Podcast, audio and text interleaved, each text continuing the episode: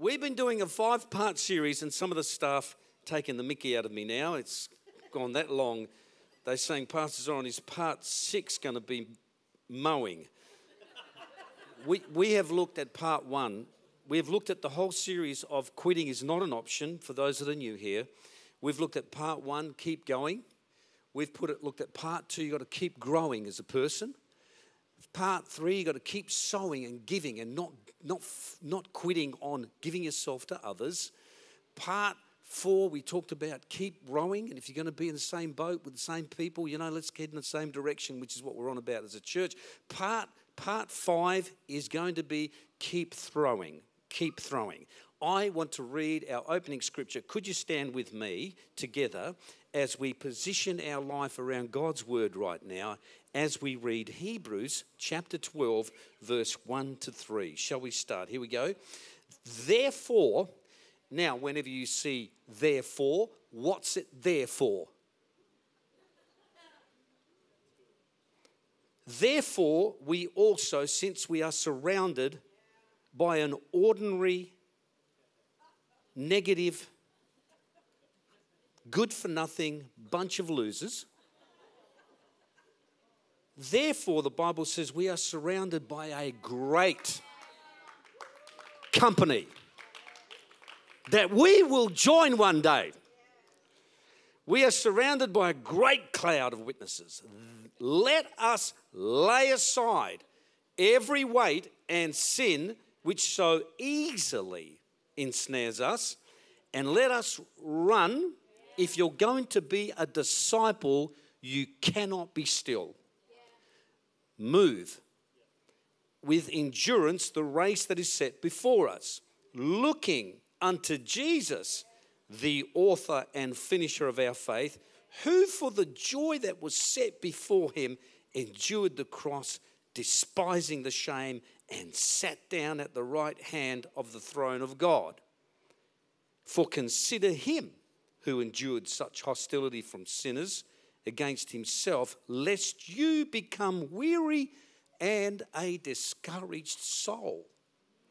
Loving Father, I pray um, as always, and am thankful first and foremost for the enormous privilege that a person has to stand here and speak and deliver not my own personal opinion, but your word. And I pray that your people who are, the, who are your disciples and your church would hear your voice for their lives. In Jesus' name, amen.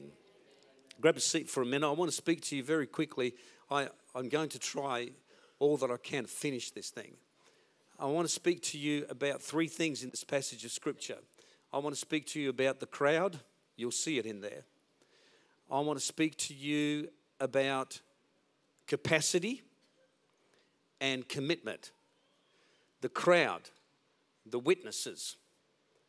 Your capacity is going to be determined by what you throw off and what you put on. And commitment is going to require your endurance because this is not a 100 meter sprint. It's not. You got to go the long haul, man. You're gonna, you, you gotta, you gotta understand tension, struggle, difficulty, trial, testing, when your back is against the wall, when you want to call it a day, when you're finished, when you've had enough with yourself and you've had enough with God and you've had enough with people, you're to find you got to find something to keep keep at it. You're to need to find it. You're going to need to find it when the medical report comes, comes to you and it's not what you wanted. You're going to need to find it when you suddenly lose your job and you don't know what to do with yourself. You're going to need to find it when your marriage is on the rocks. You're going to need to find it when you can't find your way and you're desperately trying to find a way out and a way. You're going to need to find it. This is not a quick sprint. Firstly, let us look at the crowd. Since we are surrounded by a great crowd of witnesses. Why is the crowd of interest this morning? Why even mention it? What's it got to do with you? And who is in the crowd? And the reason the Bible says therefore is because you have to understand the preceding chapter. This crowd does not is not compromised of angels, it's not, comprom- not comprised of celestial beings or a heavenly choir. This is not the crowd that the Bible's talking about. The Bible is talking about a crowd of people that are watching us who are ordinary people, flawed, imperfect humanity. These people have had drama in their lives and full of shortcomings, and the Bible calls them a great cloud of witnesses. And if you feel like, if you feel like you're two pegs short of where you should be, and you question your own imperfections and flaws, you are a great candidate to be part of a great cloud of witnesses one day. They are imperfect people, struggled through pain, passion, problems, struggles, mistakes, mishaps, delays, and yet they completed their course. And they're in heaven's cheer squad, in the amphitheater of this grand and glorious stadium, gladiators of faith and courage, cheering you on, saying, It's your turn. Turn around to your friend, to your neighbor, to the person next to you and say, It's your turn. It's your turn, man. It's your turn. Who is numbered there? In Hebrews 11, you'll find Abel there, Enoch's there, Noah is there, but he, he also had an issue with drinking at one stage. Abraham's there, had an issue with lying at one stage. Isaac, Jacob had an issue with deception at one stage. Joseph, Moses knocked off a bloke. That wasn't too flash. Rahab was a pres- Rahab was a prostitute. She's in that list. Gideon struggled with self image and self worth and self belief. David was there. Do we need to talk about his mishaps?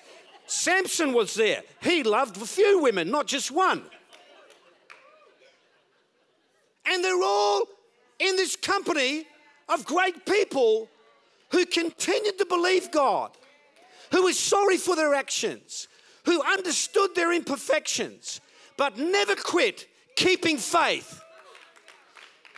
And if you don't feel perfect and you feel like a dropkick and you don't even feel like you belong in this crowd of people, I don't know why you wouldn't think that and you feel like you've just dropped short of where you need to be, and you don't feel like you can measure up, and you don't feel like your standard is where it needs to be, I'm telling you, you can be numbered amongst a group of people that kept having faith and kept believing God and never quit on believing all that He had destined them for. You're in good company here. You're among broken people here. You're among destitute people here. My word, you're, you're among people who are still trying to figure it out here. Because none of us have arrived, have we? We haven't. And if you have, we'd like to, we'd like to hear from you. Maybe you can help us.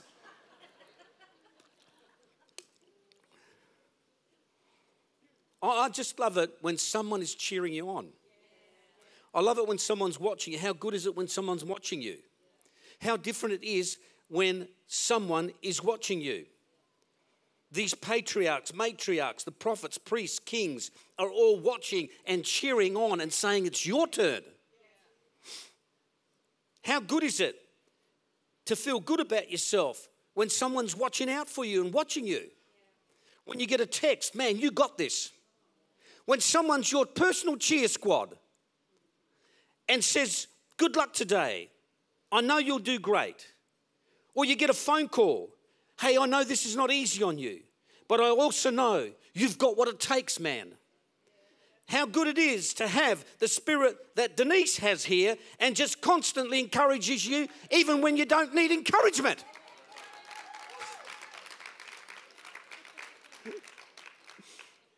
or you get, or you get a, or somebody text you, you're going through a really tough time and they text you, You are more than an overcomer in Christ, don't forget it. You can do all things through Christ who strengthens you. Even better when you start getting the Word of God sent to you. How great it is when people are watching you. How good it is to be a part of a, a connect group. How good it is not to do the Christian life alone. How good it is to hang out with a group of people in your connect groups. And if you have nowhere to go on a Wednesday when they're on, come here. Trudy and Paul are opening up connect groups for people that are seeking to want to be champions in life. If you can't get here and you live miles away, you jump on with Kate and I on our regional Zoom Connect. We will encourage you. We will. Mark and Kendall jump on. They travel here on a Sunday, two hours away from church. They jump online. The bright people jump online.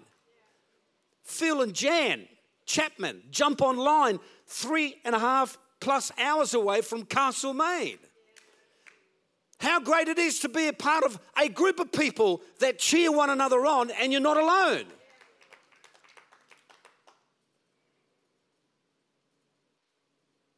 How depressing when there's no one watching you.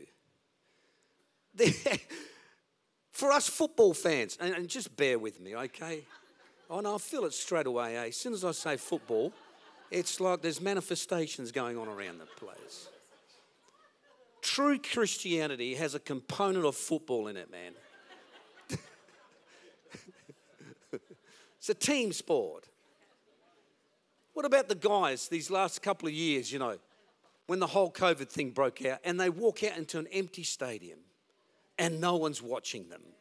Just empty void. Just no one cheering them on, but each other.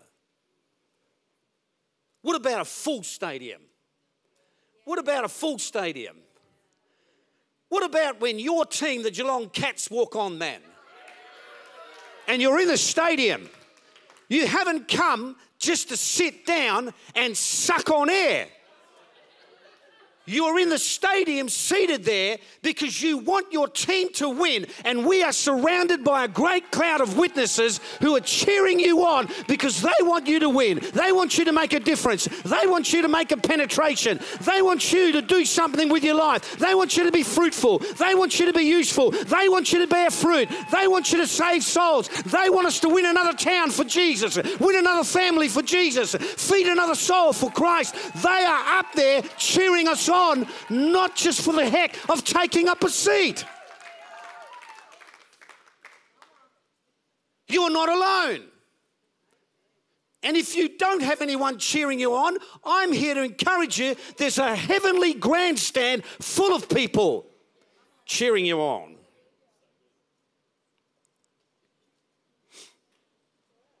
Todd came up.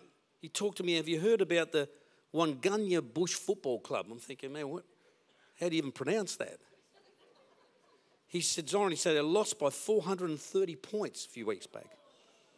And shortly after, they lost by 358 points. And it made it in the Daily Mail in the United Kingdom. Now, one Bush Town football club did not make it on the news in the UK because it lost by 438 points. It made it in the news because somebody said, I want to cheer on a bunch of losers.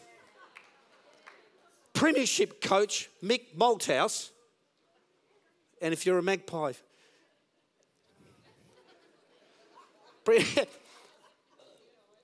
he put his hand up and he says, I'm going to coach this side. They're known as the Lions and the Brisbane Lions AFL club said, We're going to loan them some players too because we're the Lions and we bear the same name as you.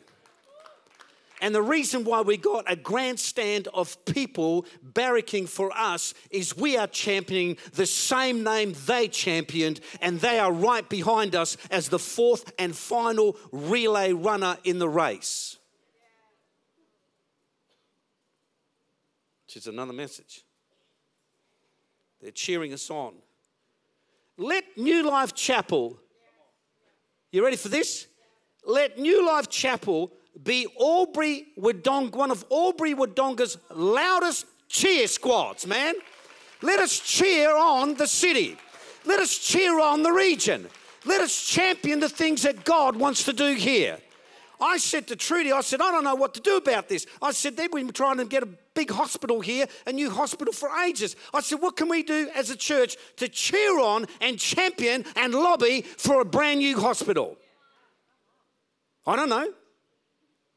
Why does everything have to be left to the political leaders? Why can't the body of Christ, which I consider the most potent and influential community on this, on the, in this nation, come together and do? Why can't we do some stuff? And champion the city and stop just waiting on political leaders. It's just a thought. That's all. They're saying it's your turn.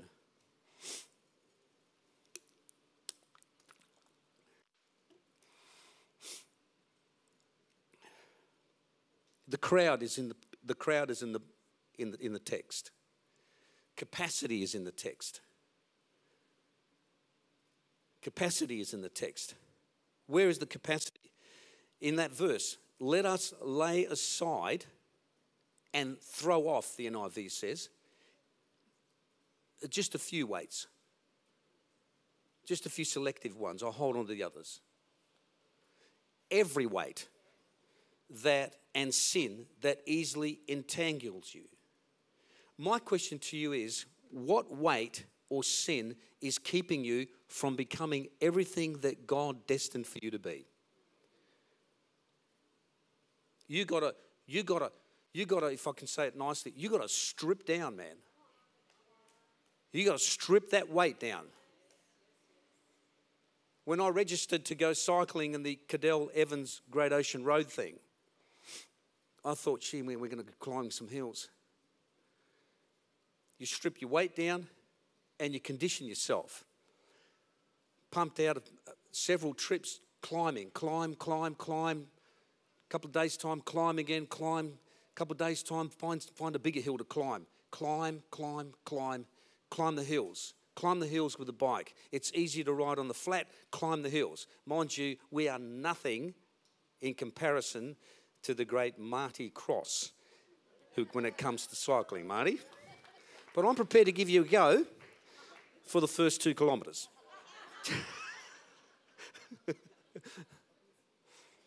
and then I asked a friend, just at the spare of the moment, I said, Do you want to come? I gave him a week's notice. He was a little bit more um, robust. He was a bit more robust and didn't give himself time to condition himself. So when we hit, when we hit resistance, when we hit op- the opposition of a hill, when we hit that was something against us, I flew up that sucker. I went so far further, I had to wait for him to catch up if you're going to go the distance and complete God's assignment on your life, you're going to need endurance. You're going to need to be conditioned spiritually, emotionally, and mentally. But you're going to need to shave some weight off, the heavy stuff. The difference between sin and weight, there's a difference. Somebody said, Not every sin is weight, but not every weight is sin. It's a thought. The difference between the weight and sin is this is it in, in my language sin hardens you, weight can hinder you. In, uh, in other words, you can take on certain weights and heaviness on your life, and there's no law against it, and there's no sin. It's not sinful, but it's heavy. Who's with me? Let, let, me give you, let me give you the scripture in 1 Corinthians 6:12. Paul said, Everything is permissible for me, but not everything is beneficial. And everything is permissible for me, but I will not be mastered by it. What do we mean by that? Weights, heaviness of, over your life, heavy, heavy stuff. That's not a sin, but it's heavy. What are we talking about? I've thought about putting a list together for you. Procrastination can be a weight. Being disorganized can be a weight. You are you either organize or agonize. Failure can be a weight if you allow it to come on you. Did you know, in, I don't know if I mentioned this to you, but did you know in the Serbian language where I come from, we do not have a word for failure. I don't know if I've ever said that here. We don't have a word for failure. Can't inter- they can't interpret it. I said, How do you interpret failure? Pastor, that we interpret it, you know, uh, we have the word fall, falling, and fell. That's it. Failure has the connotation of permanency to it. Fall, falling, or fell means you can what? Get back up again. It becomes a weight if it's permanency attached to it. But it becomes something you can shrug off if you understand you can get back up again. Amen? The other weight is taking things personally. You know, I could preach on every one of these. Every one of these.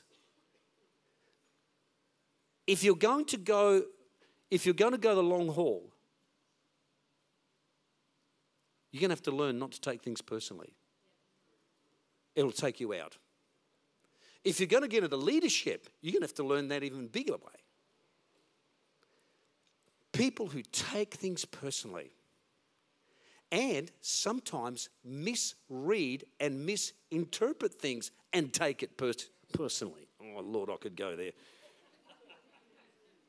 Comparing yourself is a heavy weight, rob you from being who you are. The lack of discipline and laziness can be, lack of discipline can lead to laziness, and that can be sinful if it leads there. I don't have time to expand on that. Entitlement can be a weight. Oh, how can entitlement be a weight, Pastor? The millennials have got to watch this. People have gone through the Great Depression, have much to say about this. Entitlement breeds selfishness, especially when a person doesn't get their way, which can often lead to isolation from those who were once your friend and can lead to depression. Oh man, listen, you're going to have to bear with me. I'm going to go a little bit longer today. Promise we're going to finish this series. Entitlement. In one church where I served, we planned on putting a youth pastor in a position. There was a beautiful man in our church who was a great servant of the young people. And I had this inkling that it wouldn't go down with him if we put this other person as the youth pastor.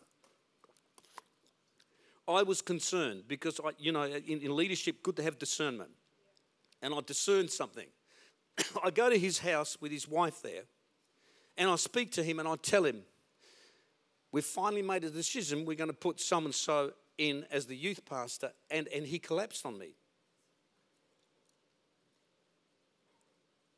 He goes, What's wrong with me? I said, Nothing. Why can't I have the role? We just don't feel to head that way.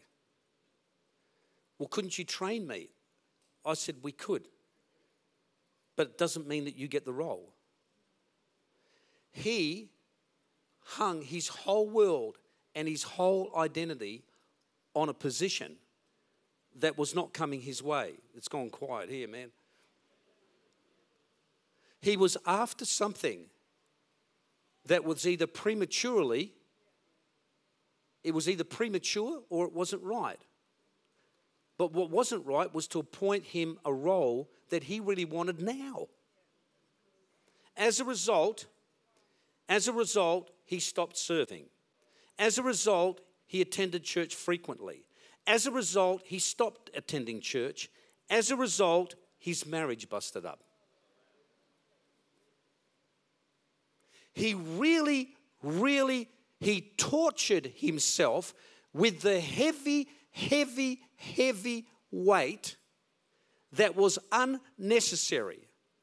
And I said to him, You can be a fantastic number one, two man. And yet, sometimes there are people who are a number two, one man. And we have to be careful about what we think we are entitled to if it's not coming our way. Look, is it worth your marriage?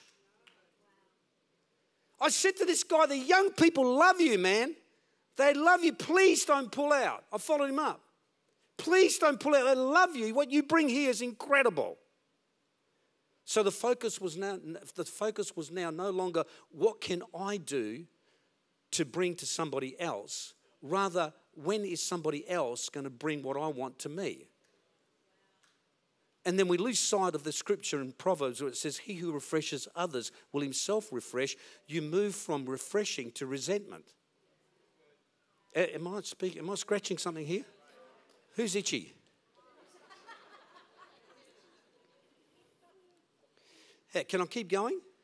You're going, to let, you're going to let me, please give me a little bit more time today. We're going to finish this, man.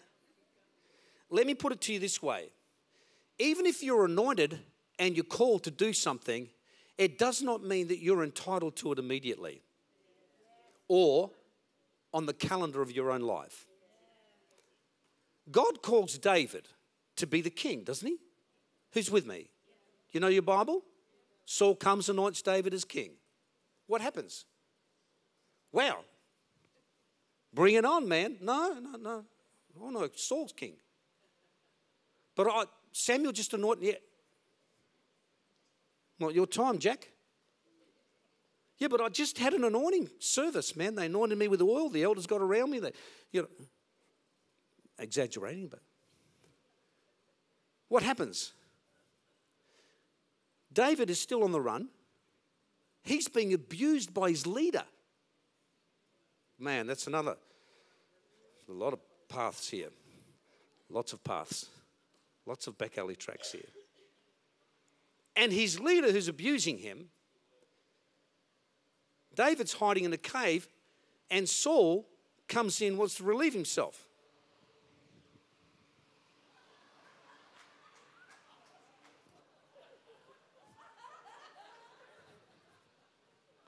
And Saul's relieving himself. And David's, David's men are over here saying, Man, you've been called king. God has delivered him in your hand. Crawl up and stick him one with the blade. David, no.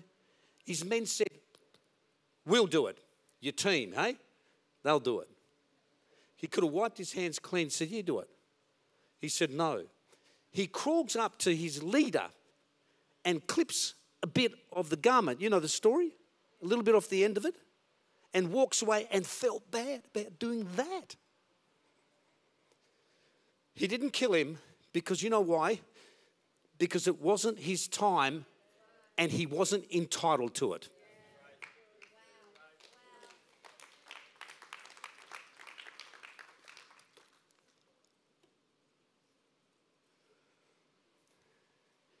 He chose, David chose virtue over you. And the difference is, here's the difference. David's sitting, David's sitting down in his throne, finally, finally, finally king one day. Can you imagine this story? Grandchild comes up.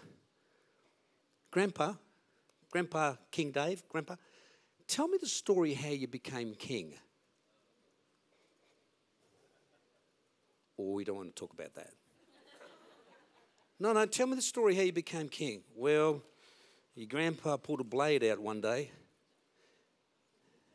and knifed him.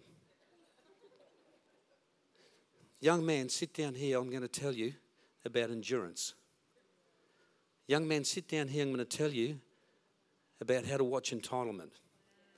Young man, sit down. I'm going to tell you about when God speaks to you about something, how his calendar works different to yours. Oh, Lord.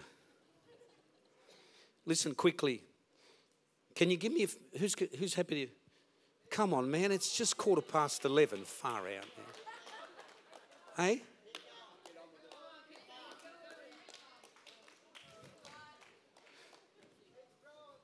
I went to, went, went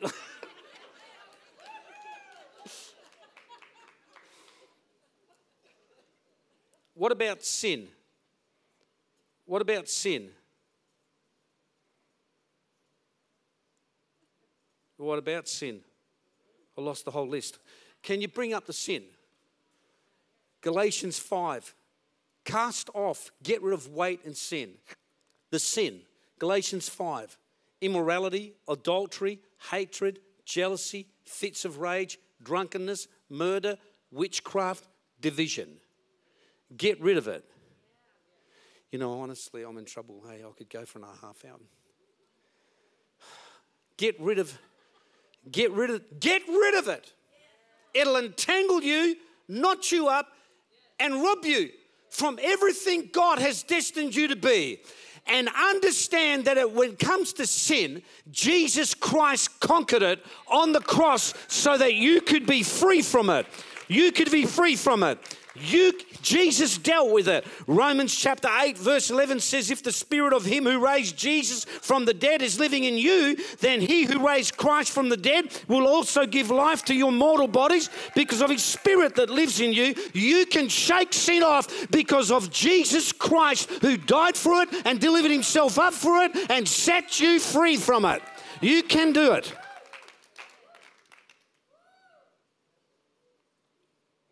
So I better finish.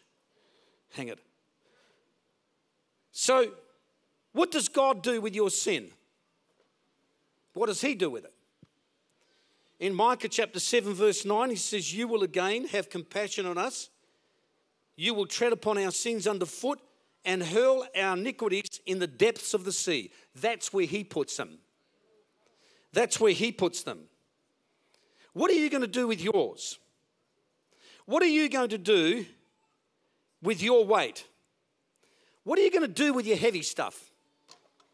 Hey? What are you going to do?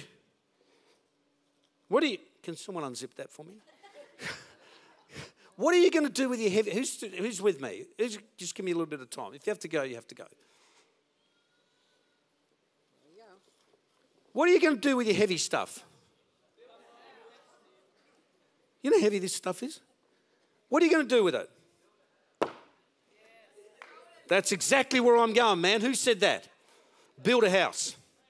What are you going to do with this heavy stuff? What are you going to, can someone finish paving? Pave me a path. Pave me a path. What are you going to do with these bricks? What are you going to do with them? What are you going to do with the weight of anger? What are you going to do with a rate of hatred and unforgiveness and resentment and taking things personally and your entitlement and your jealousy? What are you going to do with this stuff? What are you going to do with it? Here, listen. Bricks can either bury you or they can build you. You can either be burdened by them or you can build them. You can turn pain into a pathway or you can turn rubble and ruin into a roadway. You can get your heavy stuff and put them under your feet and sing that song. It's under my feet. It's under my feet. It's under my feet. It's under my feet. Devil, you're under my feet. Let's get the uh, musicians up here, please, while I'm, while I'm in a singing mood. While I'm in a singing mood. Otherwise, I'll, I'll just keep going. I'll just keep going.